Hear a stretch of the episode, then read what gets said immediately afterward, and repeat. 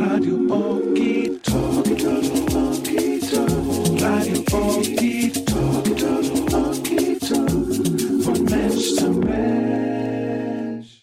Welcome to Team Rabbit Hole Edition 216 with Elijah Parker, Fractal Doors.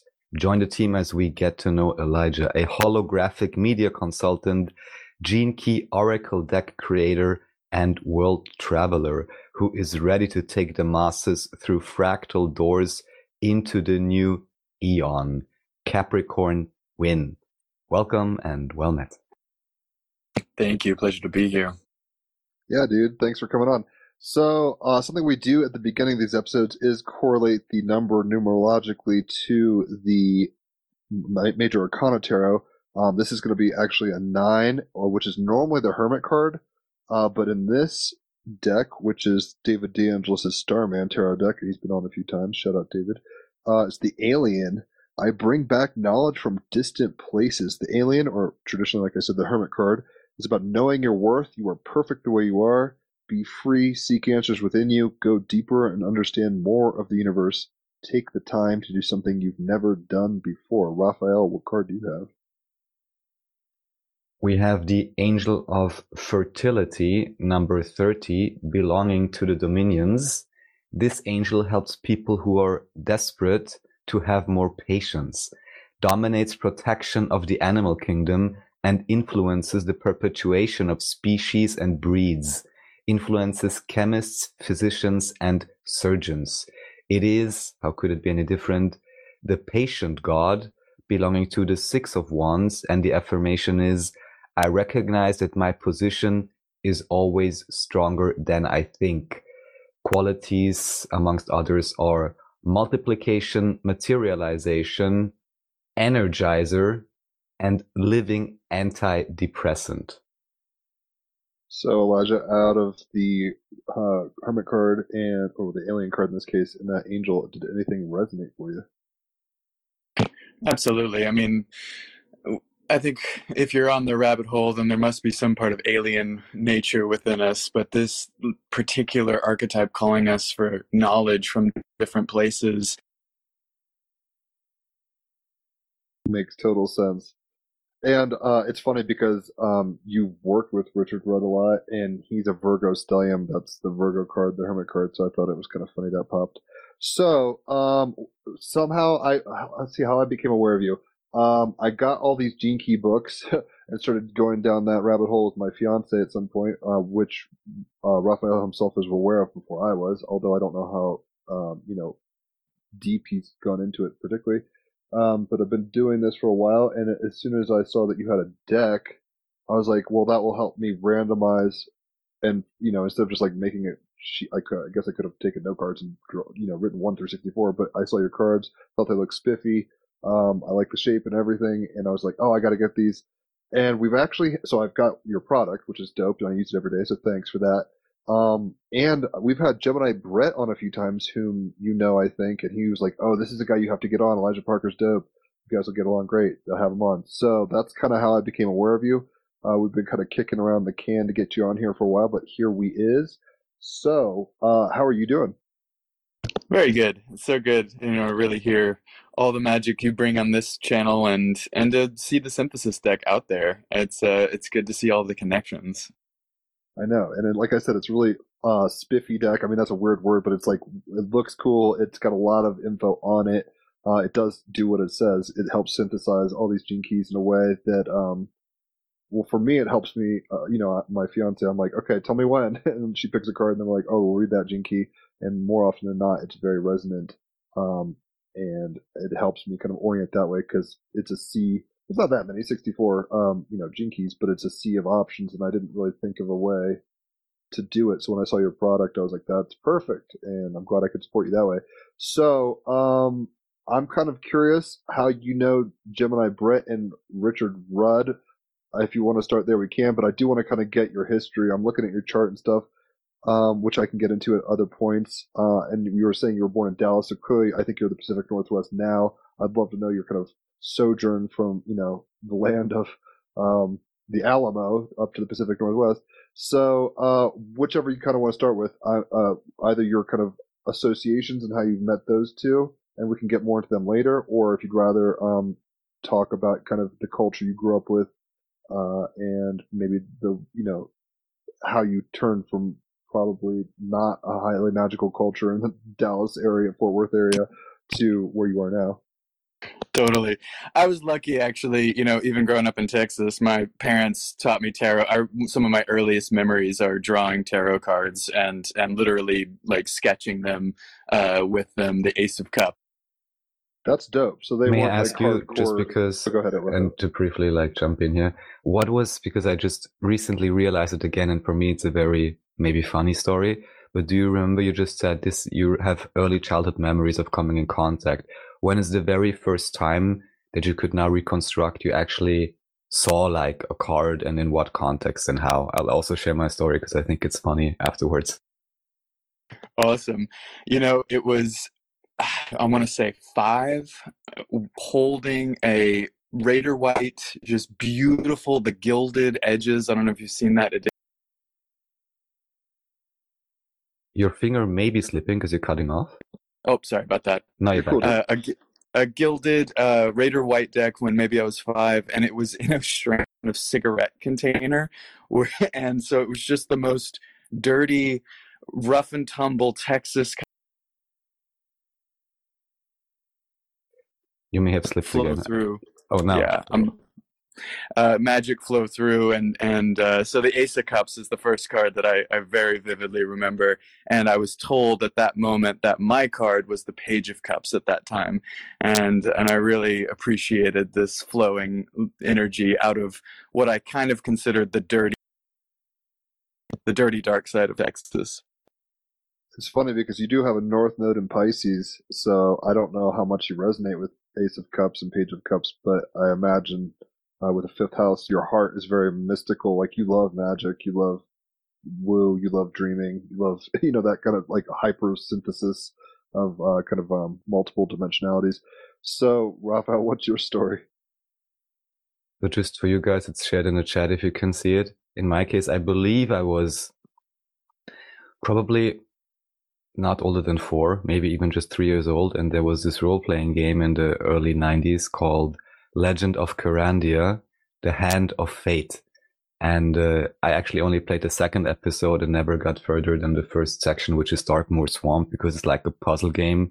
It was in English and you're supposed to really understand what's happening and then actually alchemically, you know, throw together, you know, herbs, but also at some point like an anchor and different items. And anyhow, on the front cover of the CD, I guess, is as you can see here, the Wheel of Fortune and the Devil in this, I guess, old Italian style uh, tarot deck. And that was, I guess, the first time I consciously like saw something like that. And I just remember that I was immediately fascinated because these kind of pictures, you know, it's just something different than modern art, let's say. That's what's up. I'm trying to think when I turn on Tarot. I don't. It was more recent. I think I've always been peripherally aware of it, like you know, seeing it on The Simpsons or something like that, like TV. Like it was a kind of an occult thing. And people being like, "Oh, don't fuck with that." That Ouija boards are like the devil. Uh, and then basically back in 2013, I want to say, um, I started. This is before I um started doing a bunch of LSD weekly and just waking up in a hard way um, before Team Rabbit Hole was even a thing, particularly. Uh, I was, I had gone through this crazy breakup and, um, with a Virgo, Hermit card, ironically. Um, and my fiance is a Virgo, so Virgos tend to chase me down. Uh, anyway, I'd gone through this horrible breakup and I ended up, I'm, I was 28 at the time and this girl I was seeing was 18, which was like crazy to me. And I was like, this is, I don't know how right I feel about this or whatever. But, um, we would like hooked up for like a week or two and then during pillow talk or something, I was like, "Oh, I'm getting into astrology and all this stuff" because I had started just turning on to that kind of stuff more seriously. Um, and she was like, "Oh, cool," uh, blah blah blah. And like three or four months later, she hit me up, and I was like, "Oh God, I hope she's not pregnant or something." But she was like, "I'm actually kind of over." Uh, you know, esoteric occultism or whatever, and I'm gonna get rid of all my books and cards. Do you want my stuff? So she gave me this huge box of stuff, and inside of it was my first tarot deck, which was the zombie tarot deck. It was like unopened, and I was like, "Oh, this is kitschy. This is weird." and I used that for a long time. I actually left in Australia, but um, yeah. So I was probably peripherally aware of it, but that's you know not until terribly recently did I get my hands deeply involved. So enough about me though, Elijah. Um, it sounds like you're. Mean, my dad went to Baylor. I have family in Dallas. Um, Sure. It doesn't sound like you guys are doing the t- uh, typical kind of Texan deep in the heart of Texas kind of uh, song and dance. So, what was the culture? I mean, it seems like they were pretty open minded, potentially. Uh, tell us about your growing up. Yeah, it was great to see that uh, image of a role playing game because luckily I did have D and D and role playing games and magic books, and uh, you know, later found out that my father was an OT- OTO member, and so it's it's kind of this funny like hidden magic inside of Texas. But still, the culture was, you know, what it is, and you, you find magical people who really want to speak from their hearts and be good humans together. That's all around, and I was really lucky really good people and uh, and just enjoy living magic. But I kind of was the outsider, the uh, the alien hermit card in a way, and uh, so I, I I eventually left Texas and went up to the Northwest on something called the High Frequency Tour, where literally we were looking for kind of like an open mic for people to share their highest vision with the world.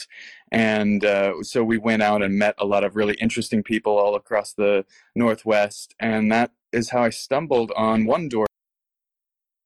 One Door Land is, is a place here in Portland, Oregon, where I actually live now, and the amazing Bina Zing, who kind of called me into this world.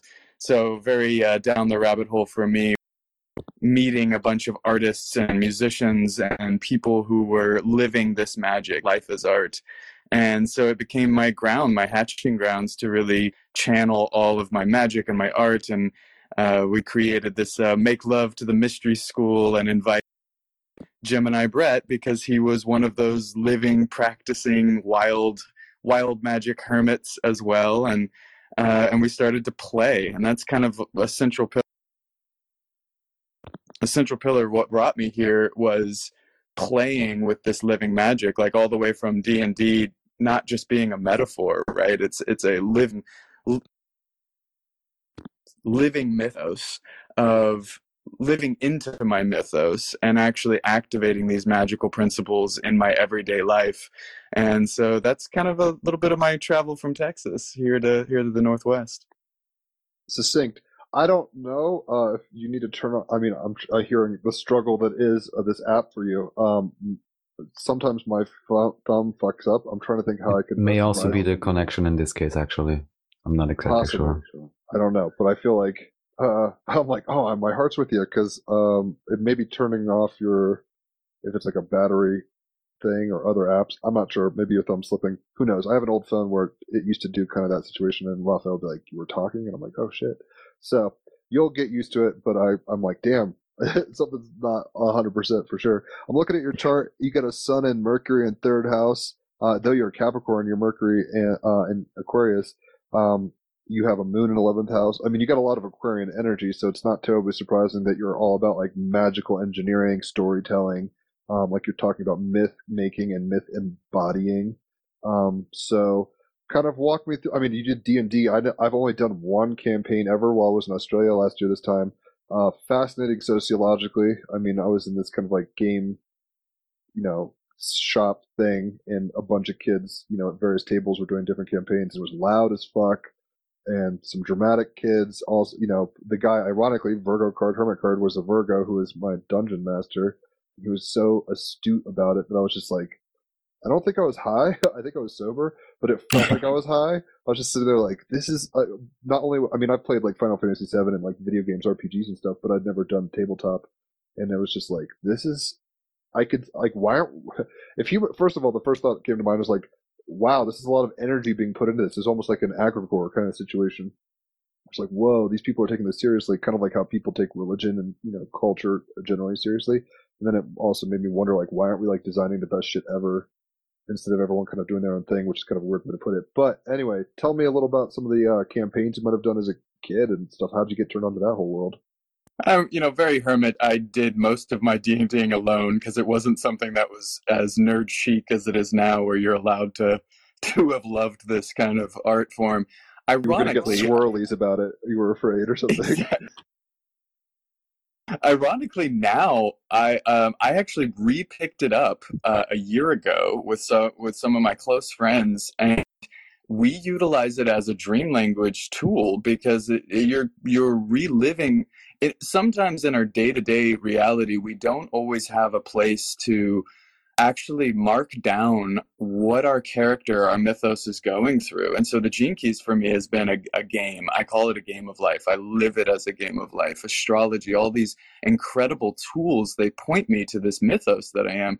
And so ironically, I started a campaign very close to the Gene Keys. It's uh, you know, it's called these Dragons and Dreamers instead of Dungeons and Dragons. And we literally are seeking these 64 keys of power that have been stripped from the initial one door and given out to the world where there these gifts are hidden inside shadows. And that's the core teachings of the Gene Keys, right? Is that every challenge has a gift inside it, has a creative impulse inside it.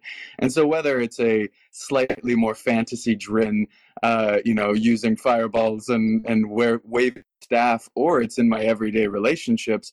The keys are actually the same, and that's why I love magical wisdom is referencing that in this reality and in all realities it's the merger of an intelligent system that point, showing us pointing us deeper into ourselves.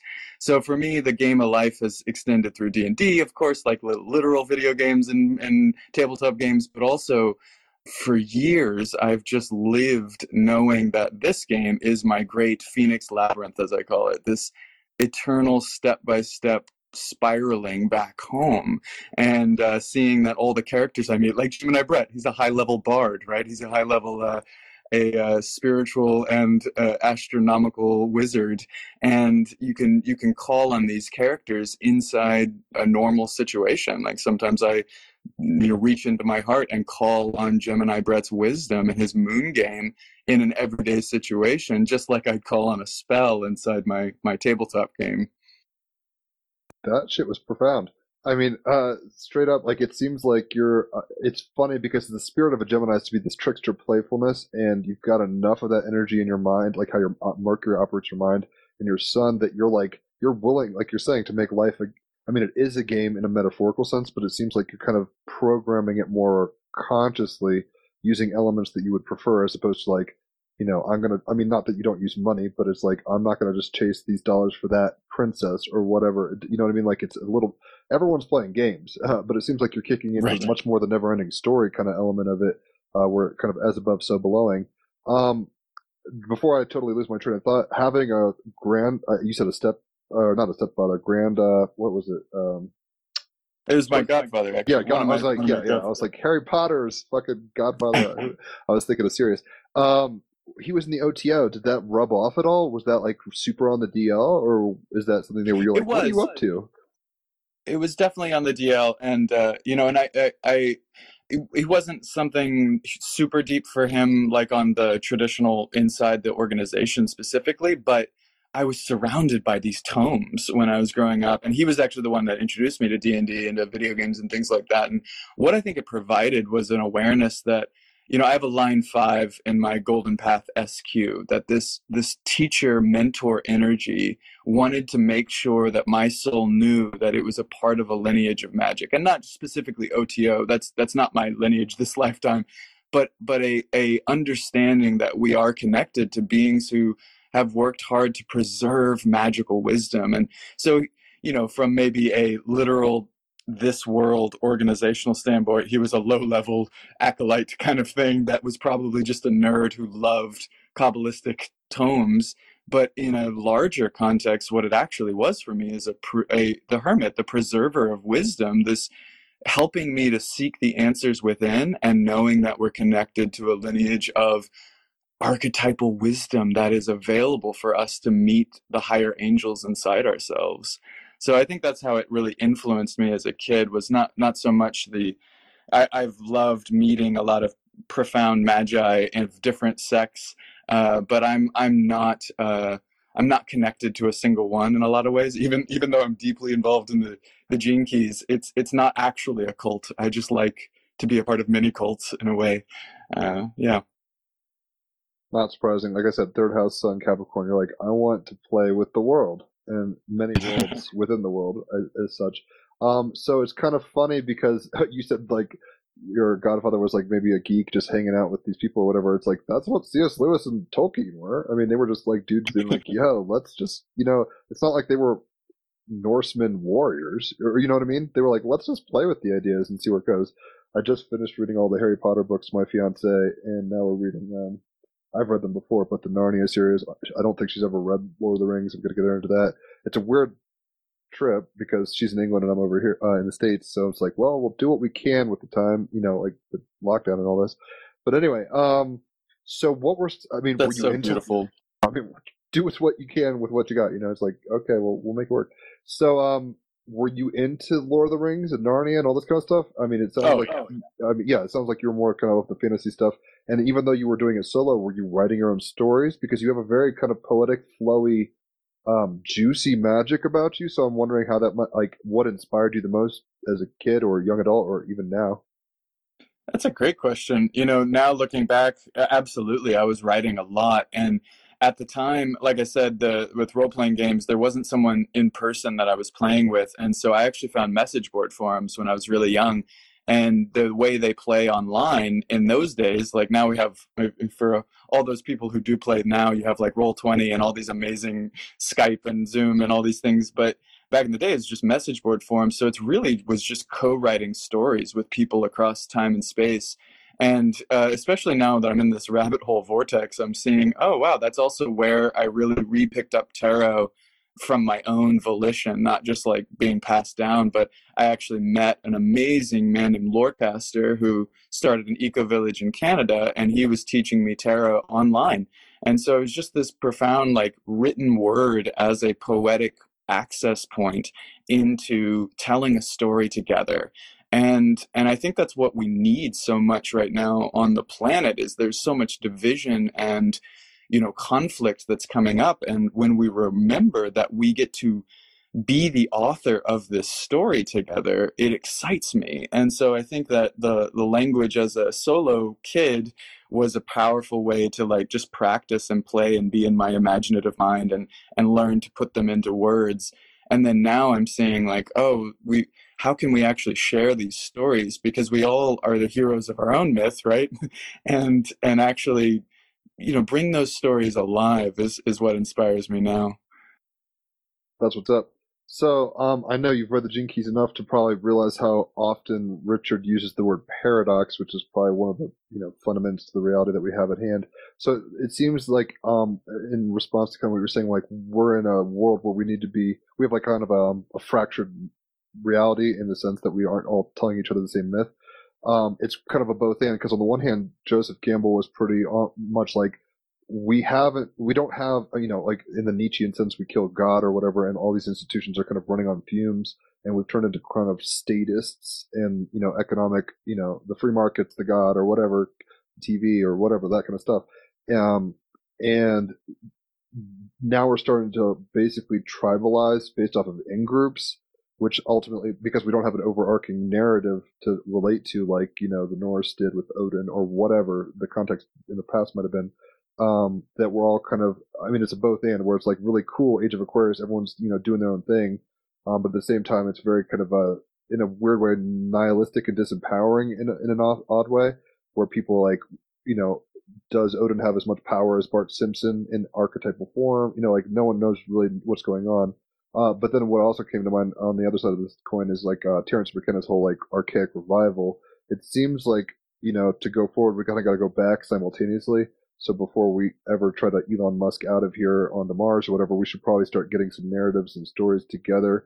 How do you look at weaving stories? Um, I mean, it sounds like you're having fun and you're hacking it, but how do you look at that on the grand scale of things? Like when, you know, when we have inaugurations of presidents, that's a story we're telling ourselves. Like McKenna said, culture's not our friend. It's kind of like causing us to look down a certain pathway and, and through symbols and archetypes, um, resonate certain kind of magics, if you want to put it that way. Um, are you, are you hopeful and thinking that people are kind of creating their own realities and it's going to be a, you know, a Isaiah prophecy tapestry of all these kind of colors and stuff? or are you thinking that we're kind of fractured and you know it's a postmodern kind of clusterfuck? It's a beautiful.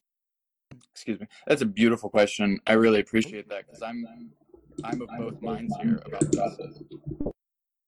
And uh, what I can what I can definitely tell you is the part of me, maybe that North Node Pisces, that truly does uh, hope for humanity and hope for our finding of the pattern that actually connects us all already you know and i, I believe that's with, like even in the context of the gene keys you have a shadow you have this illusion of separation that we go through these challenges and these friction points these reactive and repressive energies that toil with us inside this thing of suffering and this vision of duality.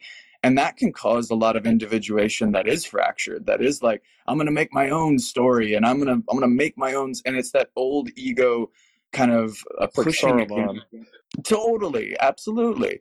And and there there is that. And and instead of trying to get rid of that we're embracing and integrating that aspect of ourselves. So the gift is releasing the creative service that's actually in tune with a larger collective whole. So suddenly it can be creative but it's not trying to take or trying to be from a survival mechanism of I, if if the illusion of there's not enough. But the siddhi is saying what if there is already a net holding all of us? What if all of the roads of wisdom not from like a spiritual bypass oh it's all love and light but like what if there is a literal architecture holding and guiding us deeper and deeper into connection with harmony in the whole? How can we actually relax some of our ideas and pause and open like that angel of fertility was talking about? How can we slow down and actually relax and surrender into that without having to like lose like you have to have an ego worth giving up on this platter for the gods you know for the for the great collective. Like let's make a story worth being a story for but that doesn't take away from each other. So on, on, on a whole like coming back to it i don't i'm i'm afraid for humanity a lot of times. I'm afraid for myself and i think that what i love about these technologies is they invite me to go inward to clean up my pain so that i'm not bringing that story as my loud pushing forcing myself into other people's experiences. And the hero's journey doesn't mean taking away from someone else's magic. And, and and the shadow is a necessary part of discovering that that's the friction the fuel that reminds me there's something more for me to love here. There is every time the judgment shadow comes up or the vanity shadow comes up or the greed shadow comes up it is another lesson another doorway another dragon not just to be slain but actually to be integrated and become this incredible life force of those gifts so I, I do I do think that the fracturing is a very real thing, and we are empowering a lot of other new gods, as that metaphor goes, right? The these these because our thought forms have power, and I don't necessarily think we need to hack for hacking's sake, and just be kind of lost and fractured in the individualistic world. Nor do I think we have to like pretend that we're going to instantly be a big happy global family. I think individual individuation is a part of returning to harmony by finding inner balance and then remembering this great balance that is already here, begging us and courting us to come back home into it. Does that make sense at all? Oh, most assuredly. like yeah, you're saying very. You have a moon in Libra, so you're in an eleventh house, so you're t- waxing poetic on pretty big shit. So I appreciate that. Um, Raphael, uh, I imagine you concur with most of what he's saying, but I just kind of want to get your pulse on the sitch. Well, as I've stated many times before, I'd say also in my assessment, you know, there is this overarching structure, and you talked about relaxation. Um, yeah, the capacity to relax into it and the recognition of the holographic principle. Uh, the one is all, the all are one, which is so beautifully, in a sense, poetically described in the gene keys, which is, I guess, another reason why I like them. And also because they do what, in a sense, all I would say good, in my view, spiritual systems do is uh, they give the power back to you. Yeah.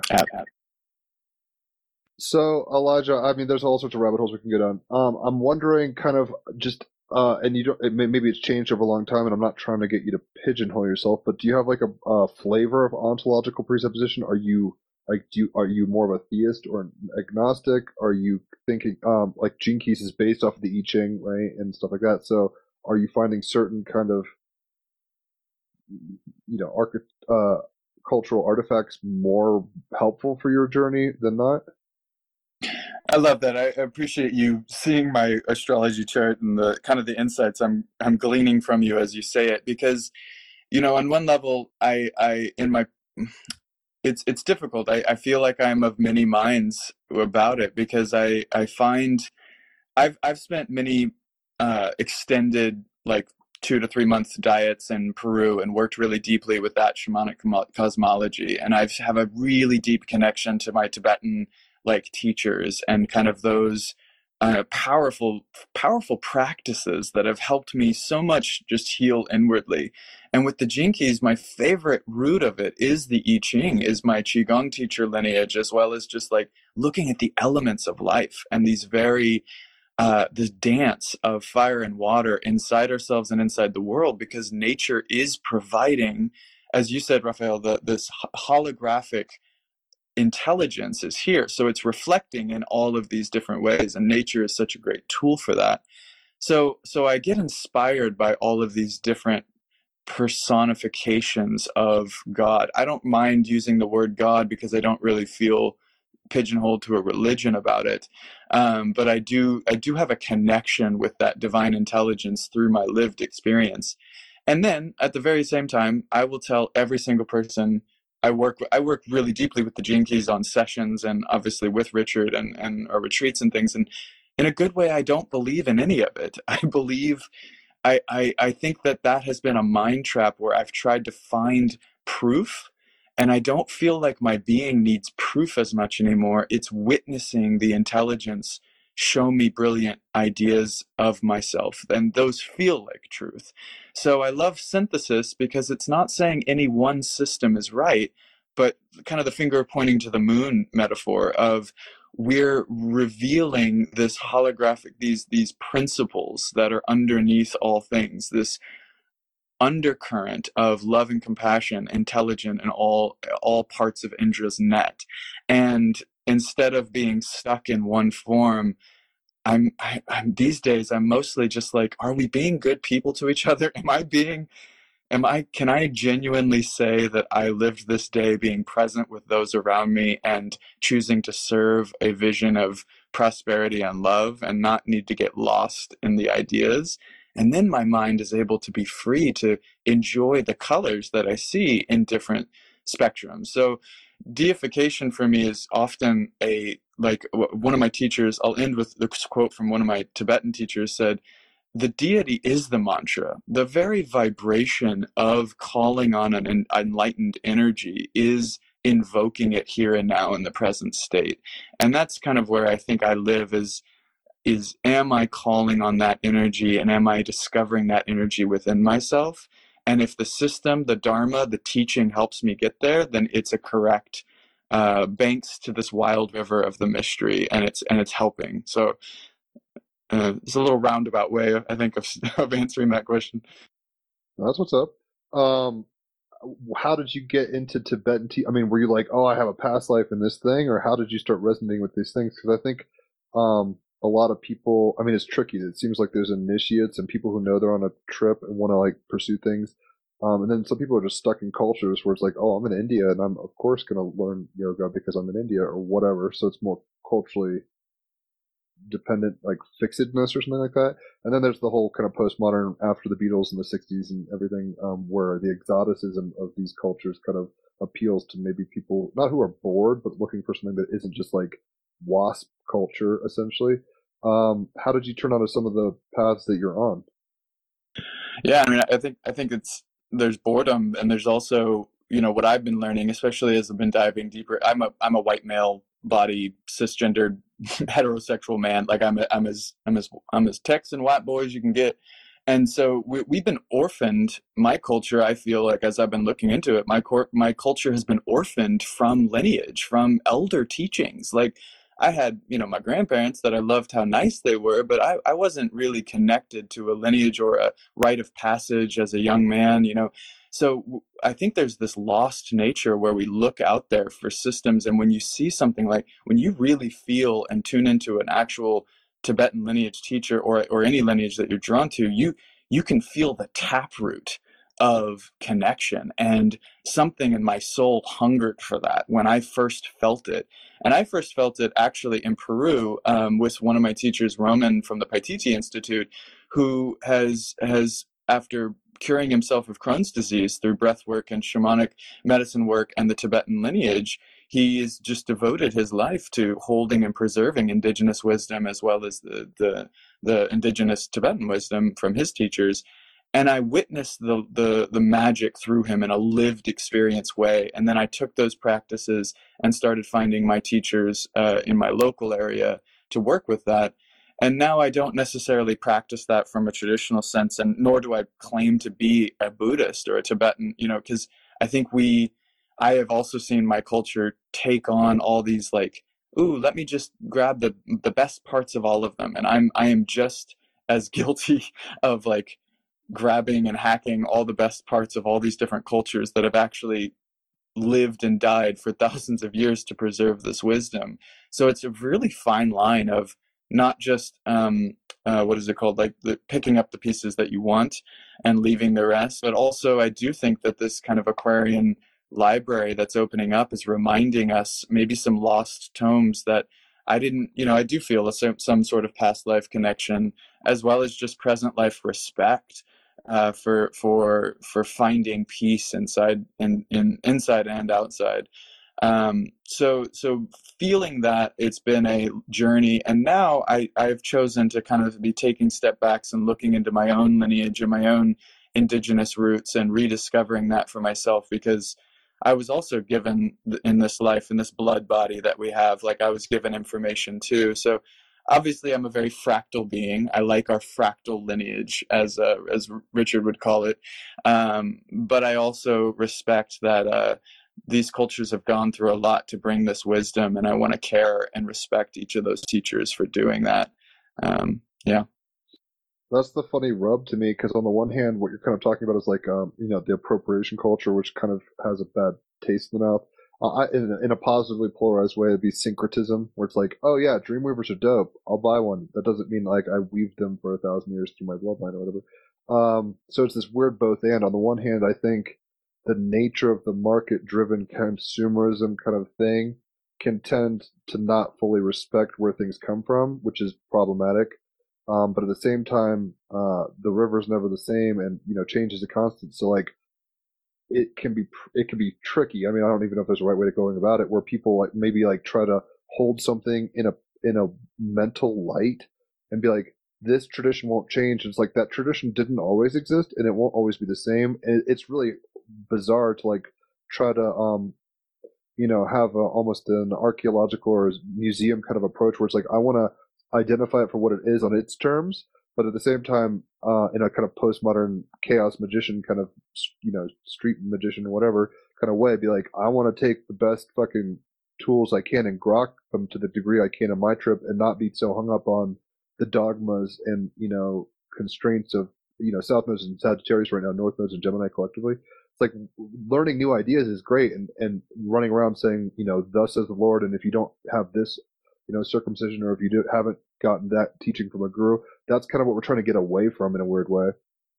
Um, and it sounds even how you were describing yourself. Um, uh, it seems, and just I know I've been up to Portland and Seattle um, a few times, not much, but I know the culture there is much more sensitive to political correctness um, in the sense of like identification culture and stuff, like what you just rattled off uh, was a very complicated complicated scientific name for your situa- situatedness or whatever, which isn't normal. I mean, it's normal now, but it's like kind of weird in a word. Um, so what are your thoughts on that? Because I, I think picking up, you know, on the one hand, it's like if you find an arrowhead, it's like, oh, cool, I could tell a story with this. And on the other hand, it's like that might have been a very important thing to that culture, and you're not respecting it the same way. So this like weird threading the needle of both like like valuing things on terms that are not our own, and then valuing things on our own terms. Ooh, I like that. That's a that's a really potent line. You know, one of the things again, all for me, the wisdom of the gene keys has been a, a really great way of understanding that I, I have a relationship with the transmission. And the transmission, when I say that, isn't just the Gene Keys flavor, uh, this amazing poetry that came out. And, and, it's not just Taoism and it's not just all, uh, you know, it's, it's not the moon. It, the moon is something deeper than that. It's this current of wisdom and it is from within. And so when I read the Gene Keys book or, or I, or experience a teaching of the Dharma and the Tibetan lineage, I'm awakening a wisdom that I already had inside me. Now it has a very powerful flavor that has been constructed, but it's it's awakening self-illumination. It's awakening my part of that fractal, which is also why some people have never encountered a lineage or a teaching, or I, I see it all the time with the gene keys of like someone hasn't uh, read the gene keys, but they've lived that gene key because it's something coming alive from inside them and pausing and relaxing into the genius that is you can tell that story in a new way like you're saying. We, we are constantly changing and rewriting this story. So i really appreciate this question about political correctness and about like labels and identifications because while i do have some identifications obviously at the same time it's it's i'm learning a language to participate in this next conversation that's happening. And i don't really I'm working hard to not get off balance by doing it because I think a lot of times we, as a culture, we can get really um, caught up into the emotional waves of trying to find safety is inevitably what's happening. Everyone's look for safety. And I think that that's a worthy thing to want. And so I'd like to not cause harm to others inadvertently, unconsciously, with my unconscious bias or my conscious practices or my habits and I want to meet people in this fresh here and now. And that doesn't mean I have to obey some authoritative rules. It's a it's about a relationship. And suddenly me understanding that like some of those PC considered PC terms and identifications, if that could actually open a conversation with someone who identifies differently than me, just like speaking astrologically, oh, I have a moon in Libra and you have a rising, you know, Aries, it, it gives me a context to have a relationship and then be present with what's arising. And same with that arrowhead if it doesn't take away from the story I could tell to also honor, wow, this has history. This has a lineage of connection. And someone may have really, it may matter to someone really deeply. Can that actually feed into the story that I'm telling today?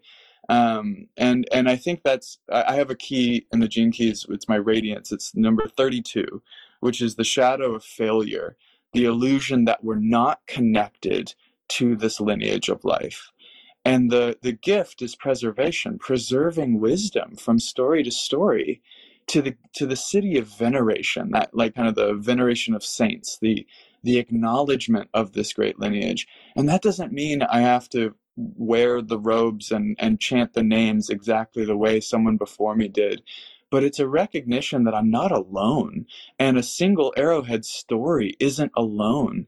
And maybe a little bit of my young more immature creator magician self was also a bit afraid because he was alone so he had to create i had to create my own reality. So i think it's just a I, i'd like more more and more i just see it becoming less about validation and more about relation. And i don't need to be right in a conversation anymore. I just want to be in in a consensual relationship where possible and see what harmony can emerge from that and I hope more and more of us take the opportunity and the inquiry of if something challenges, if someone challenges me about the language that I use or the platform that I use, I want to use that as inquiry, not to take it in, not take it on. Like, I don't need to identify with someone else's pain, but I can empathize and understand that pain is happening. And maybe I have an opportunity to create more harmony without compromising some identity of myself. Well said.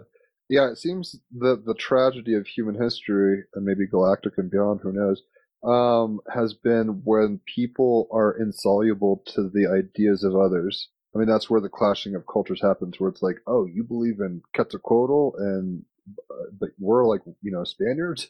like it, it, it becomes like um, almost different, you know, soft, uh, you know, operating systems I mean, in a weird way, where it's like Mac does not talk very well to Windows, and the more we can kind of bridge these things, I think ultimately, like you know, like Raphael's fond of Linux.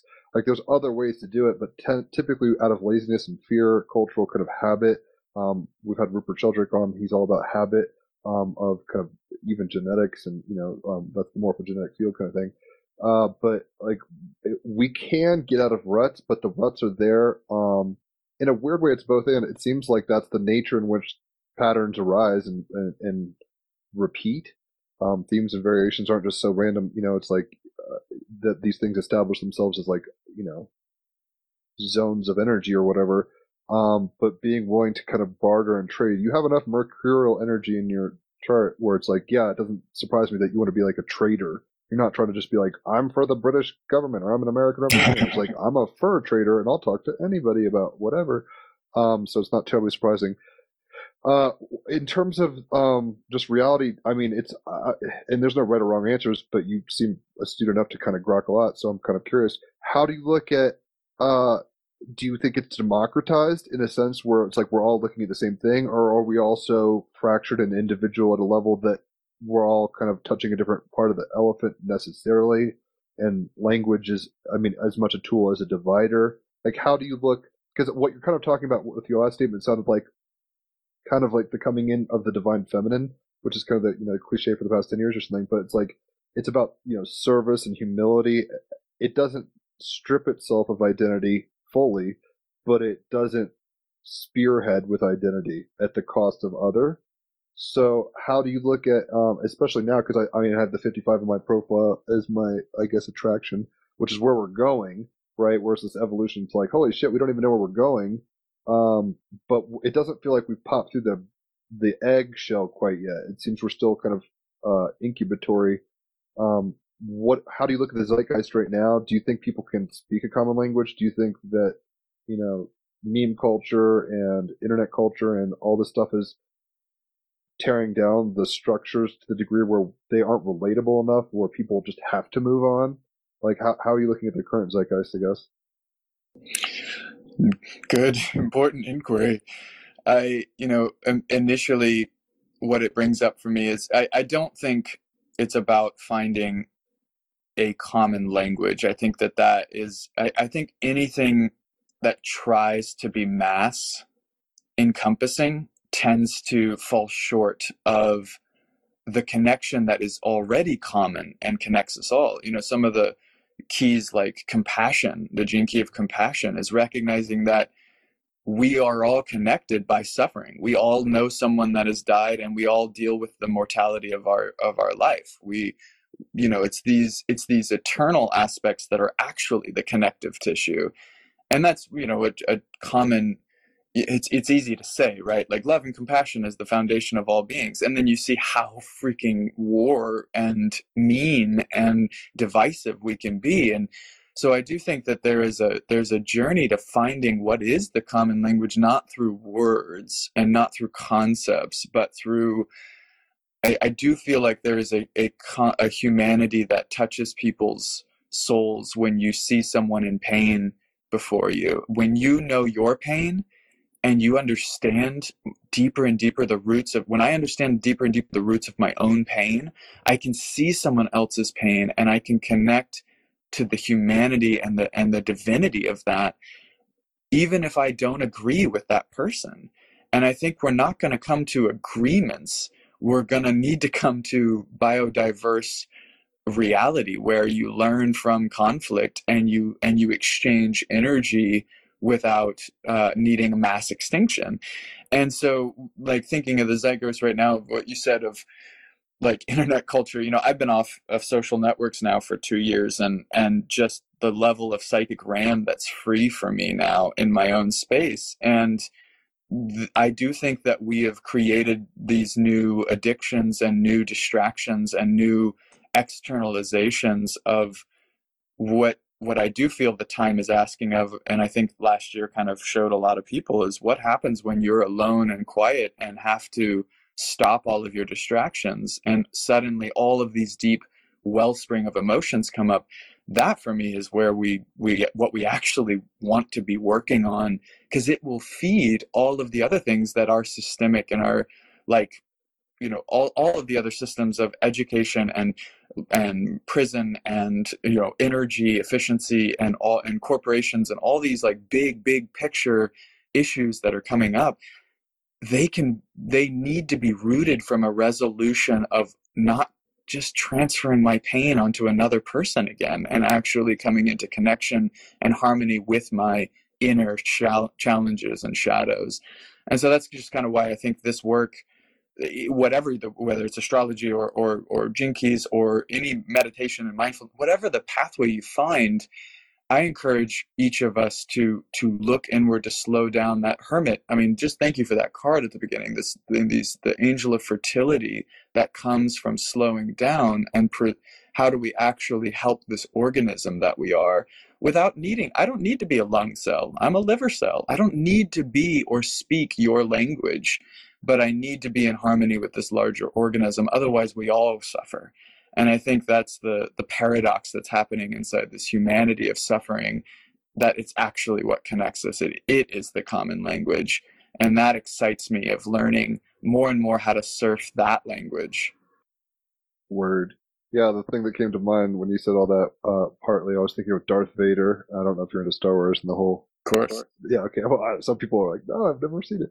Uh, but Anakin didn't have to go down the path. Uh, it's weird because it's both and. On the one hand, he's the one to bring balance to the Force, and maybe the Jedi were just high and lofty and lazy and kind of like fat cats, not really doing much. So bringing in the dark was like necessito, I guess, or whatever for that kind of quote Tao balancing. But um, the thought that came to my mind was when his mother dies. Spoilers.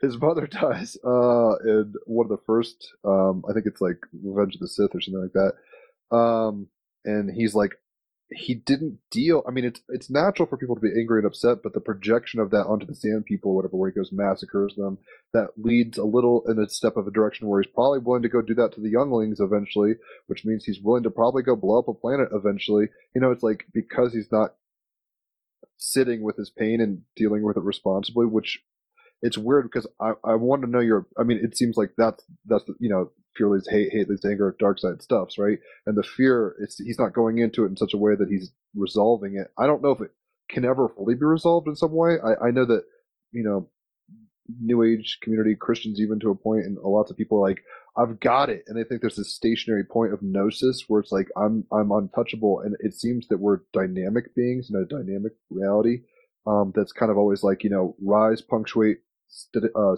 come to stasis rise punctuate come to stasis um, how do you look at like yugas? Like, I mean, it seems like um, the time, the nature of the times is such that like you know ignorance is winning largely and people are you know for a long time at least you know for the last few hundreds and thousands of years people have been willing to commit to their stories so much that they aren't able to see the pain in another person's eyes they're so worried about their pain and they're blinded by it in that way uh, do you think that i mean it seems like rudd and you know the buddhist kind of approach is like this is this is causally necessary. Like this has to be occurring for the gestation of the human spirit in Gaia or whatever. So though it's uncomfortable and kind of weird uh, on the ground, like how do you look at um, that level of things? Do you think like everything is in its right place always uh, in harmony? Kind of uh, is what I've been grokking a little from the, the Keys. It's like there's nothing out of harmony. It's just different. You, you know, hexagrams have different values qualitatively. So sometimes it's like, this is a very imbalanced moment, but it's in balance ultimately within the whole context, if you get what I'm saying. I think it's a great challenge to, uh, and that's why the paradox is always there, right? There's a there's a gene key judgment as the shadow, integrity as the gift, and perfection as the Siddhi, and it's that joke of all the Siddhis is that what if everything actually already is perfect, everything actually is beauty, everything actually is harmony, and everything actually is love. It's just maybe love in a confused state. So i see it as a torus you know the the the cycling of energy of of that kind of donut shape that that has a 64 you know geometry of reality is that the center point is that Siddhi that it's always that. And the shadow is the very edges of interference that get emanated from that journey and the gift is our cascading back into center and ejecting away from center. It's this this tension point, the integrity, is actually what's created by tension between extremes. So I don't think that shadows are wrong. I don't think that evil is necessary. I mean, evil is a bad word because there's so many connotations. I don't think that the, the the challenges are necessary and the imbalances are wrong. But I also don't want to live in a bypass of like, well, we can permiss uh, um, harmful actions in our day-to-day reality because it's all God. And and so I think that there's this very important balance point that I think the human adventure is is what is my relationship to the eternal? It's all faded it's all holy it's all everything. And the shadow of it's all distorted it's all corrupt and there's nothing we can do about it.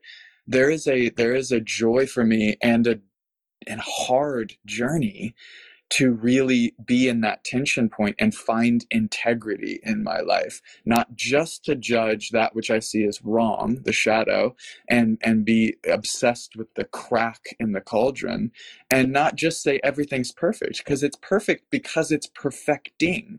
Evolution is a part of the story of perfection. So the perfecting is a necessary ingredient to realize the perfection it's a part of the system and in that balance point is just this opportunity to say, how can I be in creative service to this perfection that is? That's my that's a joy for me, and and it, and it helps me in times of great conflict to fill the crack, not just point at the crack and be upset at the crack, but fill it with the gold of my awareness. So now this cracked cup is even more valuable than it started, and that's that evolution, that freedom, this force that's coming through us. And and i think it's always balanced by the involution of grace to remember that it's okay to relax and trust a little deeper but not go to sleep. Lucid surrender. Stay awake and relax oh wowie zowie well said uh yeah i mean what you're saying with the whole um cracked kind of japanese gold uh, pottery thing reminds me a little of, I mean, it's a Christian mythos or whatever, but uh, with the uh, prodigal son, it's like things are fine, but this guy had to run off and go do crazy shit and find remorse and come back and, you know, realize his value and stuff. Like the whole journey is the point in a weird way. And for some reason, it seems like we're dancing between like, um, uh, platonic kind of ideal forms where it's like oh holiness and righteousness and, and truth and like these things that we i don't know i mean if you, you've done ayahuasca it sounds like i haven't done that on dmt uh, i blasted off and was talking to these egyptian deities and stuff and having kundalini awakenings a few years ago. And um it felt like more of a platonic ideal forms place where it's like this is the eternal moment we're just living in some fucking shadow of this like some sub you know uh, game, like side solitary game or whatever, solitaire. And um, it's weird because on the one hand, I think we have within us eternity, so these things are real, but it seems we've asked to be, and this is the kind of mystery of it all, the grand mystery that can't really be named, the Tao or whatever. But it's like, I guess we're in a, a churning cauldron of polarity dance, and that means process and you know suffering and you know, disillusionment and projection and all this weird stuff I, I, my hope is that it's like the end of a Broadway production where we all just kind of like see the curtain call for what it is. I don't know if you've seen um uh, Neon Evangelion, Neon Genesis Evangelion. Raphael and I did an episode on that before because he grew up on that, and I watched it and I was like, holy shit! It's like a kabbalistic apotheosis at the end where it's just kind of like, oh, we are on the stage and we realize it, and at that point, everyone like kind of like in the book of Isaiah, it's like Eh, no one has to be the same. Like the people who are into like you know African culture and you know wearing leopard prints, do it. Celtic druids, do it.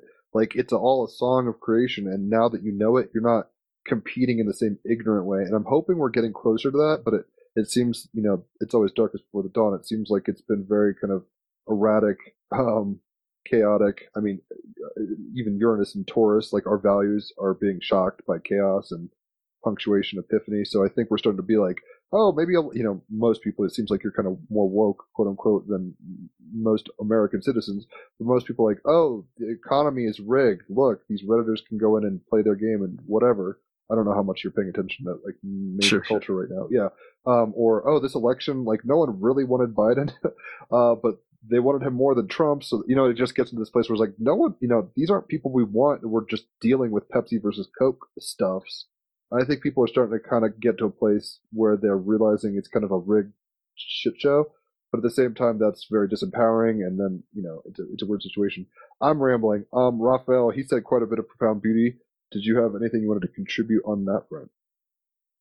Yeah, so number one, I just like to say I don't see any of these revelations as disempowering at all. And my other question that randomly came up while you were talking, Elijah, was what is your impression? Because to me, it very much seems like it's not so easy to find a place within the infinity of parallel realities where you actually can play solitaire. And just as you mentioned this, Jim, I mean, this is a hugely popular game, even just, you know, thinking of it's pre-installed on all the Windows computers or whatever. I guess it, a few years ago, it was even more popular. But just thinking about this idea that at least the way I understand the whole game, there truly aren't many places where you can really allow yourself even the possibility to feel as alone and separate, both in its positive and ne- negative aspects, as you can, for example, through a human earth incarnation. And then especially with the potential of recognizing your interconnectedness to everything. Uh, yeah, to me, it doesn't look bleak at all. So beautifully said. I, I I wholeheartedly agree, and I think that why else did we forget but to have this ecstatic joy of remembering again? I, I think that is a part of the game for me, of this game, of this incarnation, and I think that's I think that understanding that we are connected doesn't need to take away from the individuated experience. It's it's it's the it's the ecstasy of revelation that I think existence wants. On some weird level, I think I'm I'm satisfying itself by becoming itself, but not. Oh, sorry. There's some reason I came to this body, even if it wasn't a conscious reason. It is happening now, and I'd like to use this adventure called life and and sorry it's doing it again.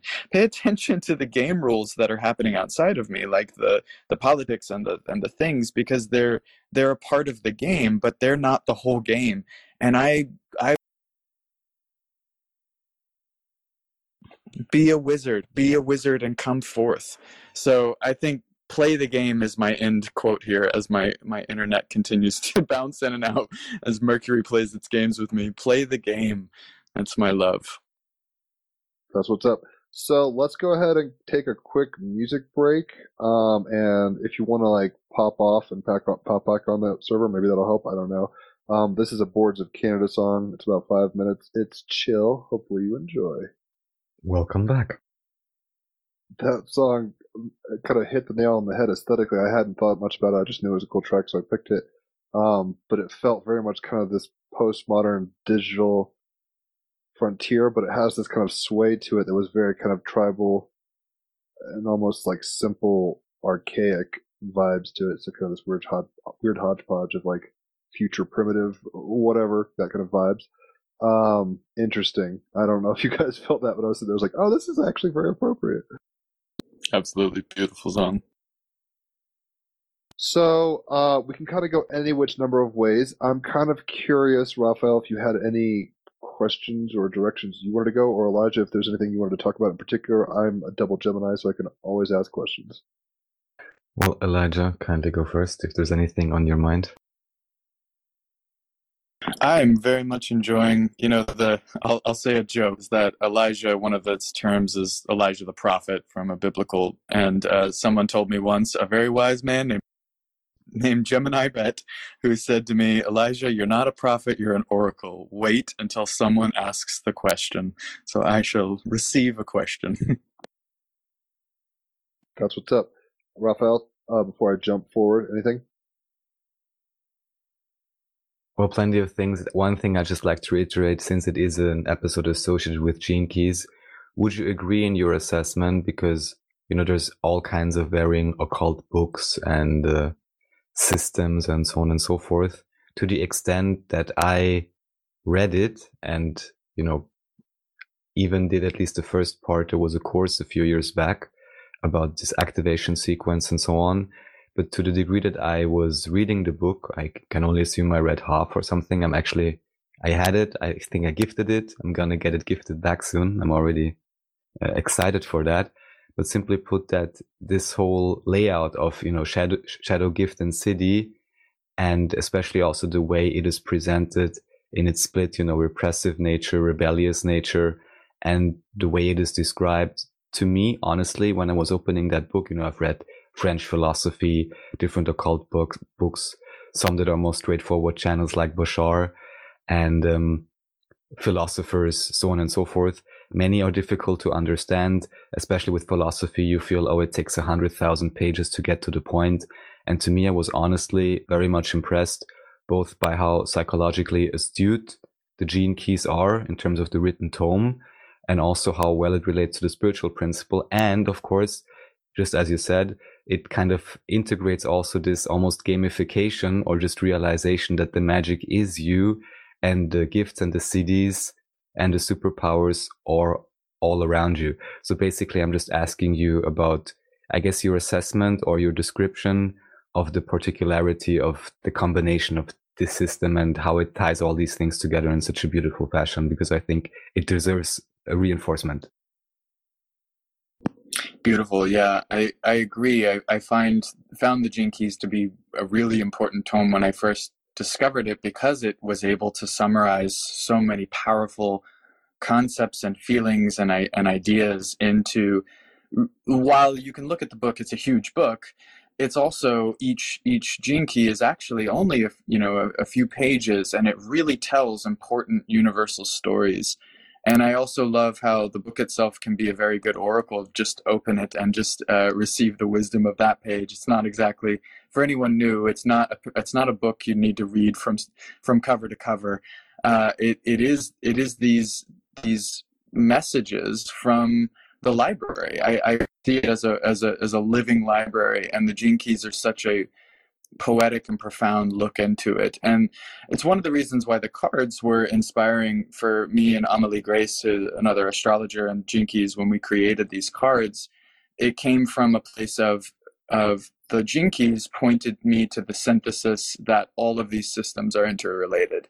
So it has the I Ching, which is its own whole library and lifelong study, and it has human design, which is also its own whole lifelong study and it has the physiology of the body which even just meditating into your own body is a whole library a doctorate program waiting for you inside your body. So i think that for me especially in this we've been discussing this mercurial part of me of enjoying to be able to see the many you know i am a jack of all trades and I, I, think that that's that's a part of my magic is being able to see many parts of the many facets of the diamond without needing to spend uh, an entire lifetime of study in one specific area. So I think right now the Gene Keys came about as a contemporary uh, and poetic translation of the I Ching and human design and these these parts, so that people, you know, not just scholars or philosophers, so that anyone could pick up this material to a degree. I mean, there's there's always it, it can also be dense or hard to re- receive sometimes, but my hope is that more and more people are able to share the gene keys from a very um, open door you know approach the the open source secret society as it were that that it's not that the information is going to be all available to you all at once because we as individuals unlock in layers. But I really have appreciated the profound accuracy that I've seen the gene keys and as well as the the profile part of it, the astrological pro- part of it. Um, and the courses are provided kind of as a step by step into that information. But I had the book only for at least several years before the courses were even available. And now, what, nine years later, I am involved in many aspects of the Gene Keys, and I still open the, that book or listen to the audio, and a whole new world of information opens up. So I think it's a gift that keeps on giving, which I appreciate as well. Word. So I'm kind of curious. Uh, how did you go from just a you know a Gene Key book holder to somebody who's participating kind of on the front line Richard was saying that you know he thinks you're dope. I mean, not he didn't say that, but it's like he thinks you're cool as fuck, and uh, you're very critical to kind of what he's trying to get out there. So how did you? He probably didn't say that either, but yeah. Right, right, right. Well, you see what I'm saying. Uh, it seems like you're helping him stir his pot and get his um, perfume out in the air. So, uh, what was that journey like? Yeah, that's a that's a fun magic journey. So I uh, came here to Wonderland to to this amazing art sanctuary, and the the purveyor, the steward of this place was Bina Zing, um, a dear dear friend of all of us, and Gemini Brett as well, and. Uh, and she was the mad scientist, the creative rebel who who was like, "This Gene Keys thing is amazing, and Richard's not doing anything about it, so we need to start doing stuff about it." So we made these cards as just flashcards so that we could memorize all the gene keys and we would play games with each other of like improv theater games of like, okay, you draw a gene key and you be that Shadowgift Siddhi and I'll be this Shadowgift Siddhi. And we just made art and made music about the gene keys because it was it was the most inspiring thing we could call on because it was real. You know, it's not just like draw three objects out of a hat and improv about it. It's real archetypal wisdom. So we were just creating off of it. And we had this idea of the living library, of a place where we started to see that my insights and Bina's insights and Ama's insights and each person we'd meet, like their insights on that gene key really brought it alive for others. So we wanted to collect those stories. And so we were plotting a video. We were going to send Richard a video of like, here's what we do and here's who we are and we want you to we want to collaborate with you and probably two days or three days before we actually sent it he reached out to us and was like hey i heard about you from some friends and i'd love to collaborate in library and uh, host an event with you and from it was just true friendship and and creatorship and and we've had our our ups and downs as any good creative relationship has but through it through the many years you know i consider richard to be a very deep friend and ally now and it's been an honor to to kind of throw my film school magic into into something worth i'm, I'm very lucky now to have a job that i'm i feel very connected to its service and its mission in the world. And i loved how you said stir the perfume and help help richard's perfume go further because i it, it's a it's a worthy project for me to put my energy behind. And i've discovered in my gene keys a lot of areas where i really appreciate getting to provide support and foundation for some of that work to go further. Um, and in particular in this little story with the key at 26 pride artfulness and visibility. And i and and even my life's work shadow of greed. I i've worked hard on tempering this ambition to try to go out there and be the prophet and wake people up and do something. And instead it's been this tempering process of relaxing into my real role as an editor from by trade the editor wants doesn't want you to go to a blockbuster movie and say wow that was an amazing edited film. They want you to be so immersed in the story that they become invisible. And that's like the highest archetype of art for me is when we become invisible and the revelation that the art spirit creates is what is left. So i think as a as a young man turning into a a uh, not middle age but whatever age i am now i think it was this tempering of instead of trying to force my ideas out there, I really want to be in service to that perfume like essence of wisdom. And uh, and Richard has been a great teacher and friend to like explore that how, how do we share with from a heart marketing place and get the words out there and the and the and support many businesses and people out there but also not dilute the wisdom because so many things can just get crushed by a business or whatever those root chakra needs we think they are. Um, so it's been a cool journey to kind of see the synchronicity that actually brought us together. And then, you know, this kind of fractal line of knowing, yeah, this is the right, right collaboration at this time in our life. Dope. So I'm looking at your chart, and uh, your ascendant is a, Scorpio, Scorpio rising. That means you're midheaven or mid Coeli, um, which is kind of the midlife. You were just uh, what triggered me to look at this. You're like, oh, I'm not in my midlife. Let's just, I mean, I'm 35. You're, I think, 32. Um, let's just say you're at your midlife, even though hopefully we live longer than 60 or you know whatever. But um, yours is in Leo. So I mean, in a weird way, you started off your journey being kind of like uh, lone wolf, very scorpionic, right? Like probably like keeping yourself, Right, right. being deeply emotional, kind of like you know psychologically pondering, but maybe not loud. Um, not that you're always going to be a loud person. You are a Capricorn. You're kind of more dry, but you're so mercurial that it kind of makes up for it. Thank God. Uh, no offense. Like Capricorns aren't like always the most fun. Third house Capricorns, I could totally get down with. Um, but yeah, your midheaven is going in the Leo direction, which seems like it, you're going to be feeling that you're in love with your life. Whether it's loud and on stage and like, you know, you- you're getting a million people watching or whatever, it doesn't really matter to you. You're like, you love what you're doing. Um, so that'll be fun. I hope you enjoy that. Um, so speaking of what you do, I mean, I'm kind of curious on two fronts, and you can pick whichever. You were talking about. I don't know if you if I heard you right, but you said film school. What's kind of your background, and what are some of the kind of creative, um, you know, holographic media things that you're doing? And I'm very curious about the kind of uh, your entrance and participation with this community that you're talking about. So either one, and go for it.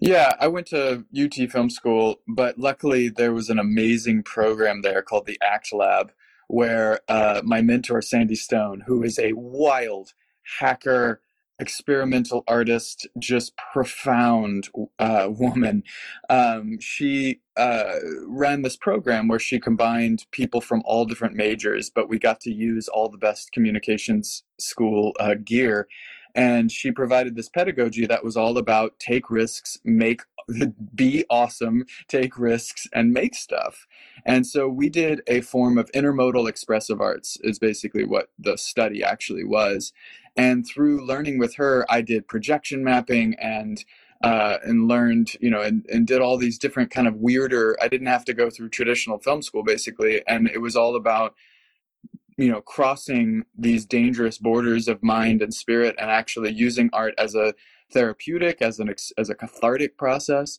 And she ended up taking me under her wing and brought me to Switzerland where I taught for two summers at an expressive arts therapy school called EGS and that was where I really started to learn like oh you can utilize this power of art as an actual transformational process. And there's a body of study that actually you know aligns with this at the same time, I was learning brainwave entrainment and uh, studying neurofeedback, biofeedback kind of techni- techniques.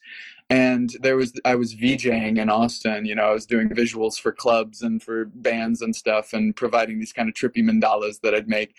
And this guy uh, came and told me and my my business partner at the time, "Your visuals are medicine, and you're giving it away as recreational drugs." And that Ooh. just stopped me in my tracks. And I was like, okay. And so I, we started creating light sound saunas where we would we would use sound healing and uh, and healing color therapy and projections and the mandalas and, and brainwave entrainment to induce um, you know states of consciousness and and it really helped me meditate. It was like a new version of tricking myself into meditation and all these things. So I had all this techie stuff that was like floating around of like okay i want to impact consciousness and i want to i want to explore consciousness but i i also don't want to just go down the you know i i love medicines and entheogens and all that but i can't be be tied to that. Like there's a way to hack this from the inside out. I've, I've been learning through brainwave entrainment and breath work how to like unlock these states and uh and then um you know running into to Gene Keys and Richard and all these things. And then I went to Peru. and then it was like throw all the projectors away, throw all the light sound machines away. It was all about inner technology and plants and going inward as the real work. And over the years, it's kind of been slowly bringing my technology back out in a new way, in a less young buck, you know, classic way of I was just trying to hack everything from the digital world. And now I find myself in, in a relative balance. I mean, it, it's it's a constant struggle to not be on the screen all day long because I also serve a virtual community, as we as many of us do this last year. But I get to provide.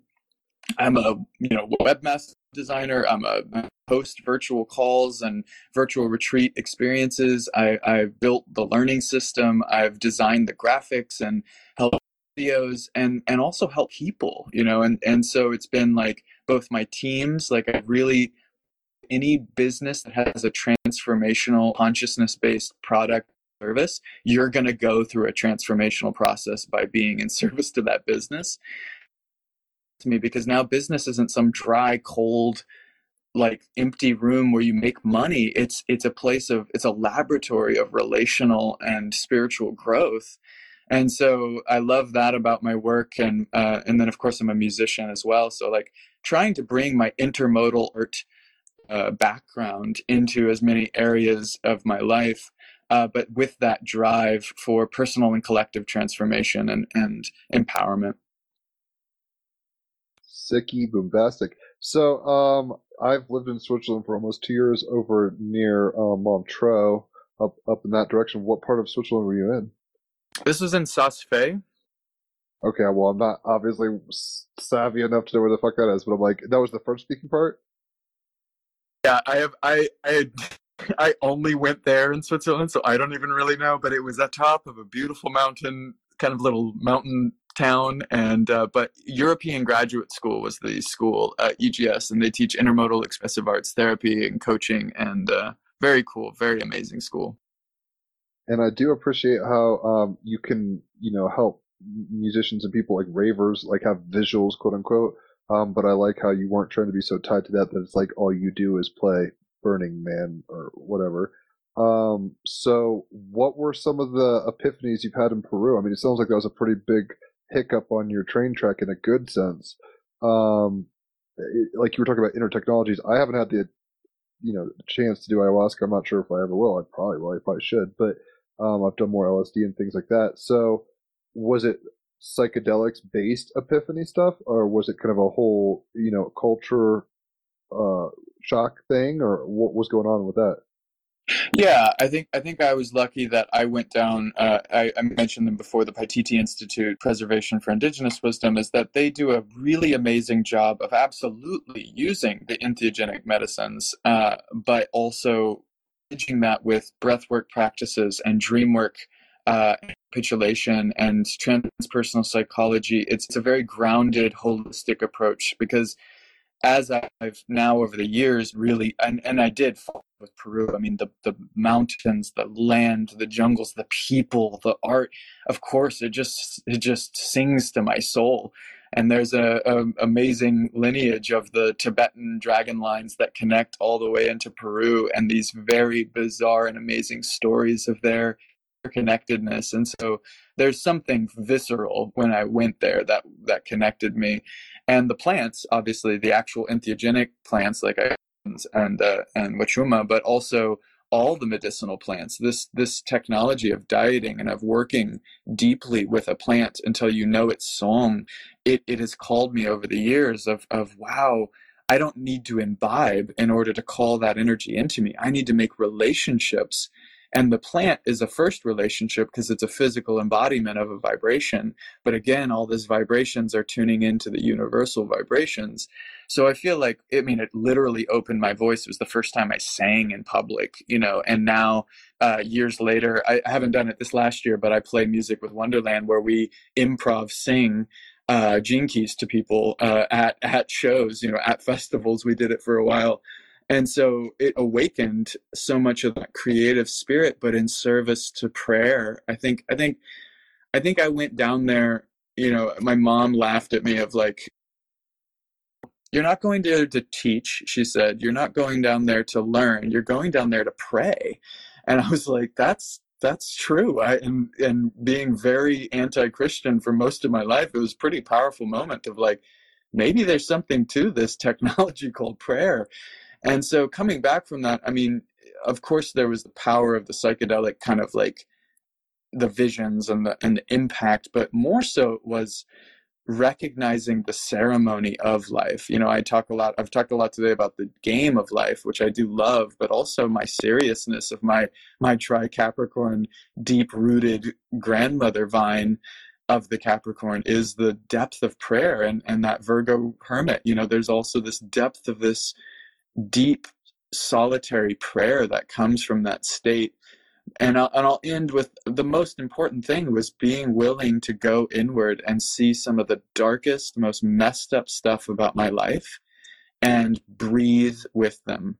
And doing that long enough and then carrying that practice with me into my everyday here back in the states doing that long enough to really begin to integrate and not be at charge and that kind of knee jerk reaction to my pain. And the Gene Keys were crucial. Uh, we both brought the Gene Keys there and shared it with people in Peru, but also kind of as my integration tool, my shamanic integration tool has been because they they the Gene Keys show you the the shamanic visionary state in those siddhis, but they also show you those deep shadows, and and and I and that's inevitably what was taught to me is that our dreams reveal our memories, and our memories require our breath, and as we integrate those aspects of our life, we slow down the painful reactions and begin to find peace and I think that's really the breakthrough that it changed my life uh, from my young, fiery uh, uh, jump around the world. Let's see how much I can do, and and I think I think a immature dream world is like I realized everything was a dream, and so I kind of started to get disconnected. And the vine, the literal vines of the jungle, were all about rooting into this body, into this incarnation. And i'm really grateful for that. And and in the entheogenic experience not just reaching out to god but letting that god come from within and reveal the body and the temple that this body is was precious. And changed my life you do have jupiter in aries but it's in the sixth house which is virgo flavored so it's like yeah your your personal journey is very um cavalier is probably too strong a word but like you're you're here to kind of like chop through the brush of the jungle, not to be too imperialistic here, uh, and, and, get to the, you know, get into it and see what's in there for yourself for the, for your own health. Like you're always to have luck with health in a weird way. So it sounds like that was one such instance. Uh, you said you're a musician. I might have seen a hang drum on your page when I was looking through it. Uh, what kind of music do you play? Um, yeah, yeah, indeed. That's that's my main uh, instrument is the the hand pans, the hang drums, and uh, I I was a percussionist like in high school band and drumline and stuff, but I didn't consider myself a musician because that was so muscle memory and learn the sheet music and be in regiment. And then uh, when I found the handpan, it took me years to actually get one, but once I, it was just clear that that was my instrument, and I just love playing that. And then, uh, and then over time, improv singing, uh, like like I said, we'll we'll draw cards and sing to them, and that that slowly. I'm not the I'm not the uh, I definitely won't be a professional singer, but the the aspect of of consciousness through song and through the spoken word is obviously an art form that I love too. Um, but musically, the handpan, a little bit of flute and kalimba and things like that, but mostly the handpan. Well, you don't have to be Freddie Mercury. Uh, it's all good. Um, it sounds like you're doing. I think I, am I'm, I'm not good with Spanish, and but I think there's a, a term for this in um, more you know Peruvian kind of culture where people I don't think it's uh it's not dieta obviously. I'm just facing on it because I've never done it but there's people that sing songs while you're tripping I guess and doing ceremonies and stuff. Um it sounds like you're kind of getting on that wave of things where um you're kind of creating you know sonic architecture for people to dwell on during their experiences and relate to and maybe you know hold on to if they're kind of in a weird space internally or whatever so that's pretty cool. So uh, it sounds like you guys are like a troupe of. Uh, it's almost like if you know Fern Gully and Rocky Horror Picture Show had a baby or something. what's what's the what's the story here? How'd you find these people? Um, it sounds like you're entrenched. Like what what is the function? And uh, it sounds like a living community. Um, a lot of people are you know the whole. I haven't been to Burning Man, but it seems like a lot of people are trying to find tribe and trying to find how to um, create culture for themselves that isn't necessarily you know, on iTunes stores and stuff like that, or you know, Wall Street. So what what's the deal with Wonderland? You keep saying, I think it's called right. Yep, yeah, One Door Land, and uh, it is it is a living. Uh, we have two houses here in Portland, Oregon, and it's also kind of our family that extends a little bit beyond. Uh, you know, Gemini Brett is a Wonderlandian for sure, uh, and other other of our amazing friends that go out into the world. But uh, the the main thing was uh, this amazing woman, Bina Zing. She's no longer with us in form. She she left us a few years ago, quite suddenly. But she was a bright, creative rebel, um, and uh, and she one of her art forms was collecting weird, wild geniuses. And uh, so we're, we're actually called One Door Land Center Genius Studios, the gods do. And that that is this bringing together of these different bizarre artists and crystal people and uh, musicians and mystics and seeing what would happen when you put them all into the stew together and it was a very wild uh, uh, experience over the years of different people living in the community, and we and we have um, these amazing homes that are just covered in art and and uh, and magic and uh, and different you know collections of people over the years. Um, but a, but a group of us that have really been together now for many years uh, we started to bring that Wonderland experience out into other areas at festivals or at uh, yoga studios and things like that. Uh, mostly, you know, driven by amazing musicians. So we have Theo Grace, who's in Theo Music, uh, as his electronic uh, producer name. Uh, Amelie Grace, uh, his amazing wife, who's also the co-creator of the deck and uh, an astrologer and Gene Keys uh, aficionado. She's amazing. You should have her on your show. Uh, she's a genius architect, um, but much more into the stellar uh, realms than I am. And uh, we have uh, Water Eye, uh, Rebecca, who is an, another amazing musician, and she brought this concept of the sacred cipher of improving spoken word and, and singing as a way as a transformational process. And so she does it obviously as her profession as a musician but it really became a, a art form that we started to use. And even just like people who don't sing at all just being asked to improv sing about why they're afraid about improv singing you know and the and the power of getting into that flow state together has been really transformational obviously for us individually and collectively and then and then in groups as well but we used to host a lot of workshops. That's how we met Gemini Brett. We'd host workshops in our little zone and have a small local community, uh, and then started to spread that art further. And and now mostly just kind of delivering, you know, as the the world has to deliver a lot of things virtually now. Um, just kind of continuing as a family, as as beings and friends, but also as individual artists here to to, as Bina would say, make love to the mystery. So as Paris Hilton would say, that's hot.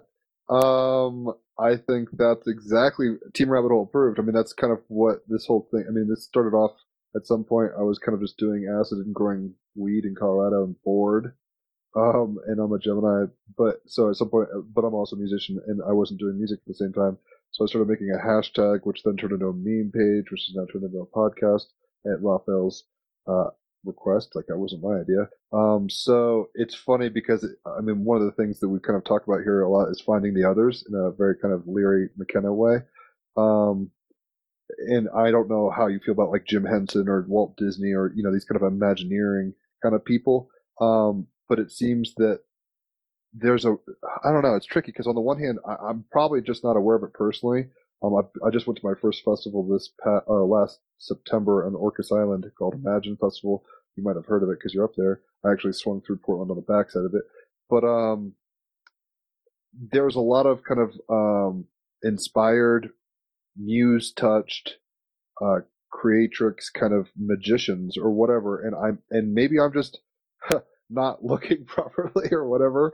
So I was like, oh, if, you know, I'll I'll do my own thing, and I'm not like hardcore on that front necessarily. Like I don't know how well I would even fit into Burning Man, other than like this music is dope and it's like a Salvador Dali painting, like writ large or whatever.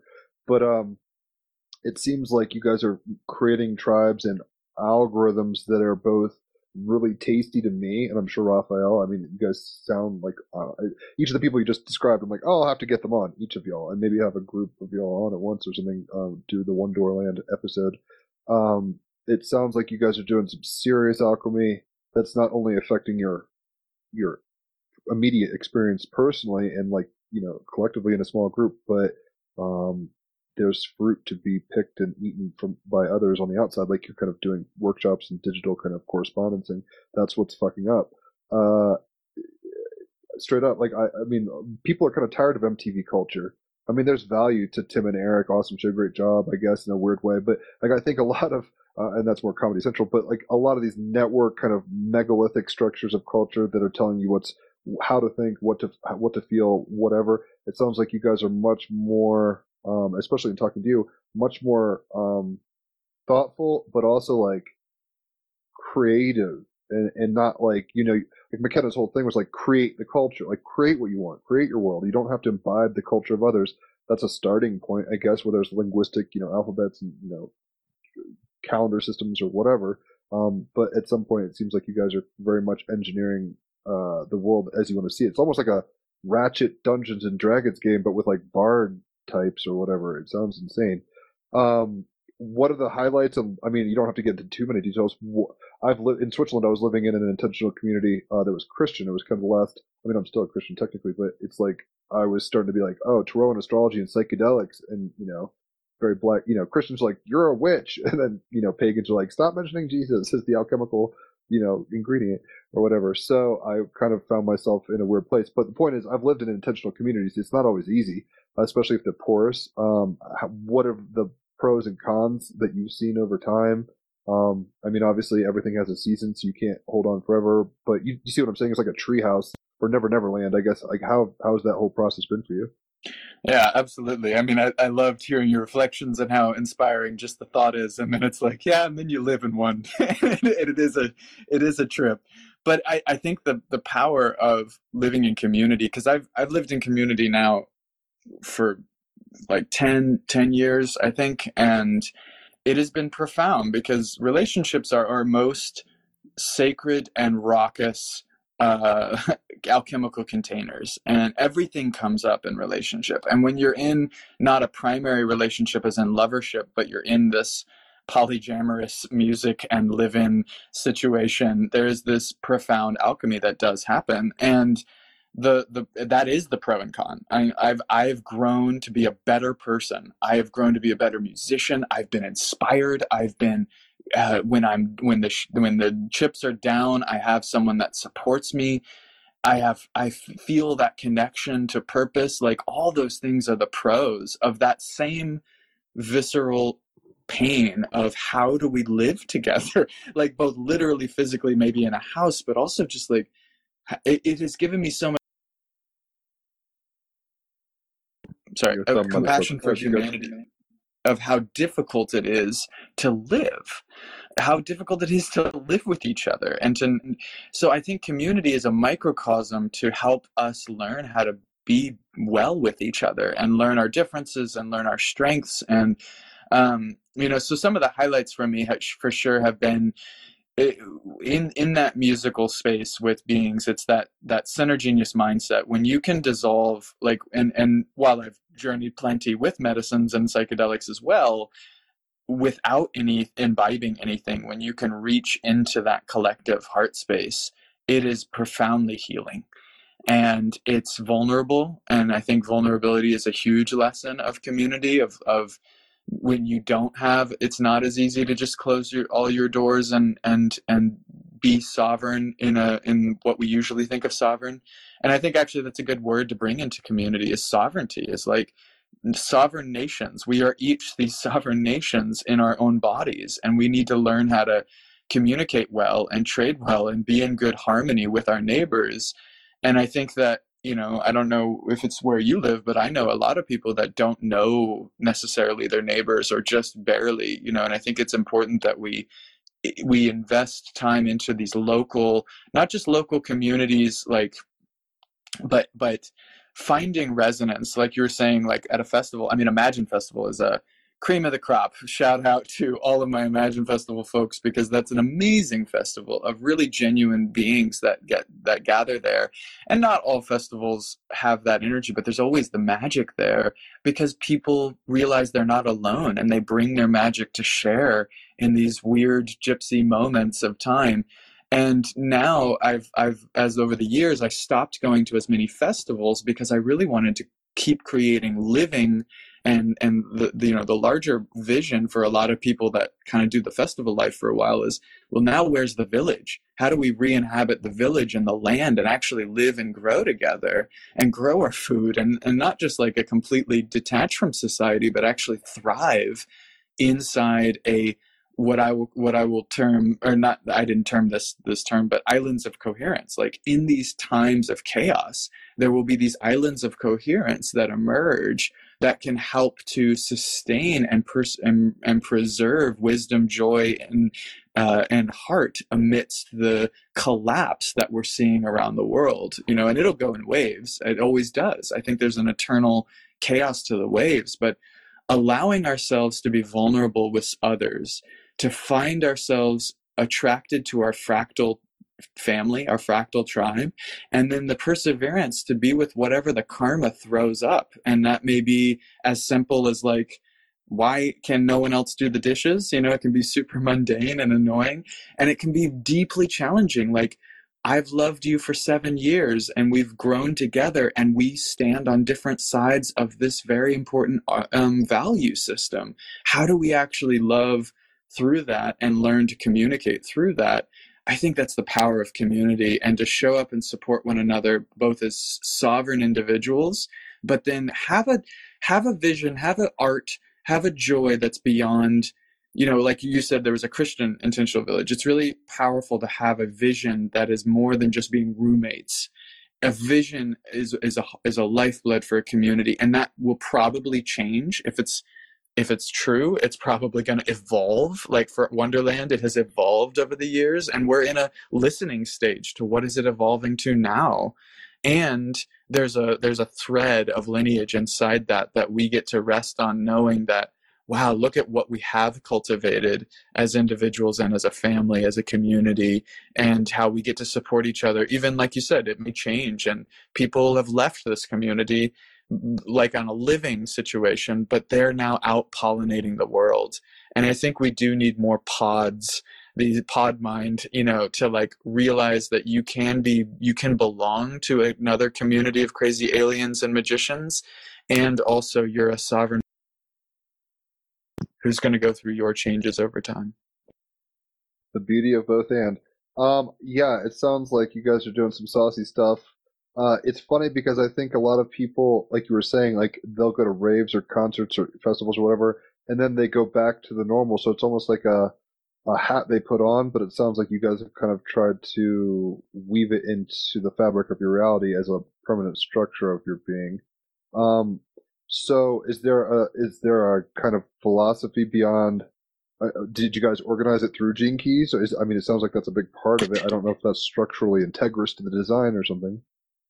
Yeah, that was a really early on revelation that Gene Keys was a is a is a definitely one of our pillars. You know, it, because because it provided a trilogue instead of getting stuck in a dialogue with your with your roommates or whatever. You have this third wisdom that's not a guru you know the the gene keys isn't a guru and i think that that's a a lot of people live with like that kind of like leader that they can call on and we were definitely experimenting with leadership and family hierarchies and things like that. So um, life is art is one of our one of our axioms because of that thing that you you just said of we don't want to just go to the festival and then go back to normal reality. You know mundane the moon dance bringing bringing the magic back into the mundane and actually you know not just living with white walls but like painting every wall in every color. And while our, our, our aesthetics may change over time i think it started with the wildness of every color but at the same time it was i don't live in a boring environment. You know the festival is here with me but also how do you make that sustainable? Because a festival or a or a ceremony or a concert or a rave those are cathartic experiences. You build up for them and then you have a cathartic experience and then you have to go home to integrate. So inside a community we had to learn like how do you actually ride the waves and make this sustainable? Not just like money sustainable but like energetically how do you not just peak and valley and crash and burn.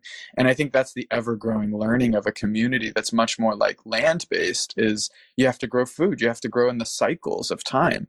And not that we grow all the food we eat at, at all we're still in portland but but we do grow and we do like like contribute as much as we can into that growing home. And that's a that's a healthy powerful thing to kind of give some energy to.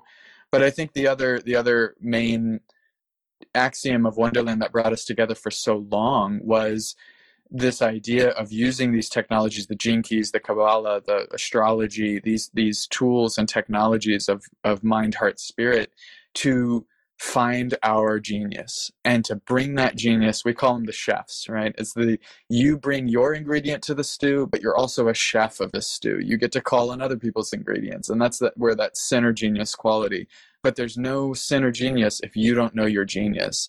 And so a part of finding your art and and practicing and living into your art your life as art is kind of crucial to then being a helpful community member because you can just pay your bills and and and or work your job and that's that's fine. That's a part of life and that's that's a necessary part of growing up and being responsible for your family. But what is your genius? That's the question wonderland keeps asking me and like how can you in, in invite the genius the genie us into the everyday It's funny because I'm looking to my left um, on my nightstand. There's a mirror, and I forgot I did this. It's got like a, you know, I've got a salt uh, lamp and some weird shit on my nightstand, and I kept your card that says "Life is Art" and it's in my mirror because I felt I felt very strongly about that. I mean, I have a lot on the North Node, Midheaven, Venus, and Taurus, so it's just like aesthetics is bay. Basically, let's just put that way. It's like value and beauty are like what's up. That's the point of it all, I think. So the "Life as Art" mantra is very resonant to me. It reminds me a little of um, that Robin Williams film, um, What Dreams May Come. It sounds like you guys, instead of maybe being involved in a, an oil painting, um, that you're bringing in acoustic, um, you know, brain resonances and projections and art. It it's funny because, um, yeah, it, I mean, you know, whether it's like Jenny hasn't taken a bath and she smells, who's going to tell her? Or oh my God, there's so much going on, it feels like a fucking, you know, you know, Grateful Dead tour threw up all over the place or whatever um, it can be problematic in these kind of uh, gypsy festival kind of vibes, but it sounds like you've got your head on your shoulders and you're pursuing it with uh, integrity, quite frankly. Like it's not just about, you know, doing drugs and having fun. I'm sure you guys are hedonists to a point, you know, more pagan or whatever, um, which is straight. In my, you know, it's cool in my opinion. Um, but it doesn't sound like you're being consumed by the, uh, by Eris about it. It's not like just so much revelry that it's just like, you know, um, a Dionysian uh, catastrophe or whatever. Um, we've been we've been through that cycle, but I will say we ain't saints, and we are also not. we haven't figured it out, but I think that's the point of community and any relationship is it's it's an ongoing relationship and that uh, and if you can ground that and i'm so grateful we have grounded that for so many years and had the opportunities we've had so that we could learn and grow together. And I encourage, I've had three other community, I've had many communities fail or, or, quote unquote fail. They'd at least dissolve. So I just encourage anyone that's listening and maybe inspired by community to remember that that is a part of learning and finding and that that kind of fail that's that's not actually failure. It's a learning in dissolving and trusting finding the right balances and it will keep changing. So i just i just encourage we definitely don't have it figured out but it's it's been an amazing ride and uh, and good to balance the hedonism with some grounded i'm a capricorn too so i'm a very practical that that aspect of my my little goatfish hooves on the ground. Like i i also want us to to build something that's not so wild that it doesn't it burns down the forest so i encourage that balance in anything it's dope yeah it sounds like you guys have a very buckminster fuller approved schematic but meets kind of you know zany kind of burning man frank zappa-esque stuffs uh, sounds like an interesting experiment. I definitely want to have some of your participants uh, in that community on. I'll hit you up for their names and maybe contact you at some point. But uh, yeah, I guess we're kind of hitting the two hour mark. I don't want to keep you forever. I know your time is you know valuable. Life is art, and I don't want to keep you too long. So I guess um, we'll put your links and stuff in the um, descriptions of this. But if there's any kind of last sentiments and or kind of plugs you want to do, feel free to do it now. Yeah, sure. I'll just say the the Fractal Doors website is kind of my all encompassing. That's got the mandalas that I make with music that's been created. It has some of our our jams and our music on it, and obviously the connection into the Gene Keys. And um, yeah, if any of this wisdom resonates, the Gene Keys is a profound portal. So enjoy the portal, go down the rabbit hole, um, and uh, yeah, my deck is on there. And man, just such a pleasure to be with you both today. And the magic, I, I really feel the magic you you have summoned with this rabbit hole experience. And it was a real pleasure and honor to get to be with you both. Yeah, dude. You, Gemini Brett, uh, Richard Rudd. It seems, I mean, not to sound facetious or anything like that, but it's like, um, there's Soul Tribe. Like you, you're on a wave, and I can, gra- I can pick up what you're putting down. Um, so I appreciate what you're up to. Thanks for doing it. Like I really enjoyed the deck uh, as my, it's a, it's a ritual part of my daily ritual with my fiance. So thanks for that. Um, keep trucking on what you're up to. Uh, thanks for giving us your time. Very fascinating story. And guys, they're out there. Find the fucking others they exist. You're not. You don't have to be alone. It seems like you know you'll find where uh, the people that out there that you'll find is as, as deeply as, as you've met yourself. And it sounds like you guys, um, whether it's Rudd or you, the people you're living with, have met themselves very deeply, so they're able to kind of resonate at a kind of different frequency. So props on that. I'm glad you had fun. You're definitely Team Rabbit Hole. And yeah, we'll have to get you guys back on here um, individually, collectively, whatever's clever. But yeah, keep doing your thing, bro, and we'll talk soon. Sounds great. Thanks so much. Thank you so much for coming on, Elijah. Thank you, Jim, as always. Thank you, everybody, for listening. As within, so without, balance is the key. Everyone, know thyself and enjoy yourselves. Thank you. Radio Okito, Radio Okito,